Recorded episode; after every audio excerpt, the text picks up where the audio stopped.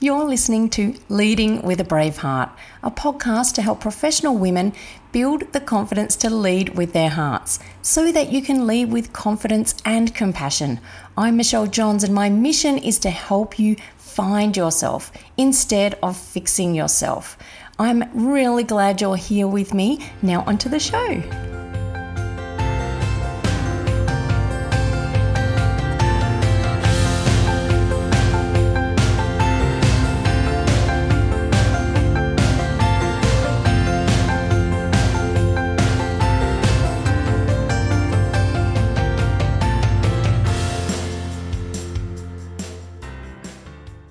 Welcome in. In this episode, I'm talking about servant leadership, how it's different from traditional leadership, and why it can be an effective way to lead. So, I want to start by acknowledging a few things about leadership styles. There's a lot of research around different styles of leaders, and academics have classified these styles and labeled them to make sense of them to show how leadership is not one size fits all. That different styles are effective in different situations, different organizations, and even different eras. Now, I have my ideas about what I think is effective in leadership. So, some of the styles resonate with me and my values, and some don't. But leadership is unique to each person. So, what resonates with you is worth learning more about. I also think it's a good idea to learn as much as you can about what's out there so you have a broad knowledge and can look for the patterns in your career and what approach may work in different situations you find yourself in. So, today I'm going to share servant leadership, which has come into fashion, if you like. It's finally being recognized as a valid way to lead. Now, it was originally introduced by Robert Greenleaf in the 1970s when he published an essay about this topic. And it's not until now that we hear it a lot more. It, it went through a phase of um, no one really wanted to pick it up. And now I see it around a lot. Now, servant leadership is when the leader has a goal and feels responsible to provide service to their people or their team. And a servant leader focuses on those people in their team that are directly reporting to them rather than the company as a whole. So, in servant leadership, the leader makes sure that the people in their team are growing in all areas of their life, whether it's their professional life, whether it's their knowledge about things, their uh, autonomy, and also even their personal health and well being, and even personal development. So, I'm going to share with you that there are 10 principles of servant leadership, and I'm going to walk you through those 10 so you can see how that all fits together and what resonates with you. So, servant leaders are good listeners. They always listen to people before they speak their minds. So they take into account what the team are saying and they're very curious about what people think and how they feel. The second principle is about having empathy. So, servant leaders feel for the people in their team and they don't avoid their problems and issues. In fact, they offer to help resolve those issues. And the third principle is healing. You might think, what? This is the workplace. But a servant leader is capable of healing people by focusing on their emotional health and the whole person at work. This means the leader needs to make sure the team gets access to knowledge, resources that enable them to have a, a healthy and um, a healthy work life and a work environment that's healthy and peaceful as well. So that one's a really good one to delve into more. And I do, I think I've got an episode about, you know, well-being and how it's so important for leaders to be responsible for that. So that's part of servant leadership. The fourth principle is self-awareness. So these servant leaders, if, if you were to see one, they can reflect on their own thought processes and their own behaviors and make sense of how those behaviors are impacting other people, especially their team. Now, the fifth principle And remember, this was written in the 70s, so it's um, about persuasion. But even Greenleaf had foresight that it's not about being forceful and it's not about um, tricking someone into persuading them to do something.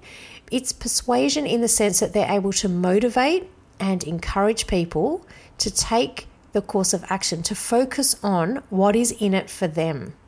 So, what's in it for that team member, and encourage and motivate them from that that sense of um, desire for themselves to to take that course of action, not to trick them into or manipulate them into following something that the leader thinks is important. Remember, this is one principle out of the whole 10, and in context of the 10 principles, this can be done for the benefit of the team. Now, principle number six is about being able to conceptualize and communicate a vision because some leaders are very good at the talk, but maybe they can't actually come up with the concept themselves. So a servant leader helps build a concept for people that they would understand, not necessarily the organizational um, concept, but for the team to understand. And it cl- includes creating that vision and maybe a mission statement to provide a sense of direction for the team. Now, we are here in an organization um, achieving outcomes and particularly outcomes for the team. So, this can be quite important part of leadership. Now, number seven is foresight. So, a good servant leader can anticipate future events and how they'll impact everyone. Now, does this stand up today? Because it's so uncertain. The future can be uncertain. The future can be quite um, tricky and complex, and you know, the way that we live in the world today. But a good leader will be able to see that there's something happening around them and then respond very quickly. So, this is a skill that you can learn through experiencing um, work life and experiencing life and al- analyzing past trends as well. So these leaders actually put time aside to look at past trends and see what's going to happen in the future based on that. And also in today's era, it's more about picking up signals that something is happening um, in the outside environment. And then eight is stewardship. So, stewardship refers to being accountable. It's about having that ability or confidence or um, or what's the word or um, okay with taking responsibility for the actions, the behaviors, and the performance of your team. So a leader um, is good at the stewardship if they're able to you know, front up to their leaders and take responsibility for whatever has happened within the team. I hope that makes sense. I got sidetracked there. Now, number nine is commit. So the servant leader fully commits to the team's growth and development, even when things get tough or there's some sort of outside pressure. So it's sometimes easy or might seem easy for a leader to commit to that when things are going smoothly, but when the pressure hits, they will still commit to the team's growth and development and know that that's an important part of um, work and career for people in their team, even when there's pressure going on. And number 10, the final principle is about community.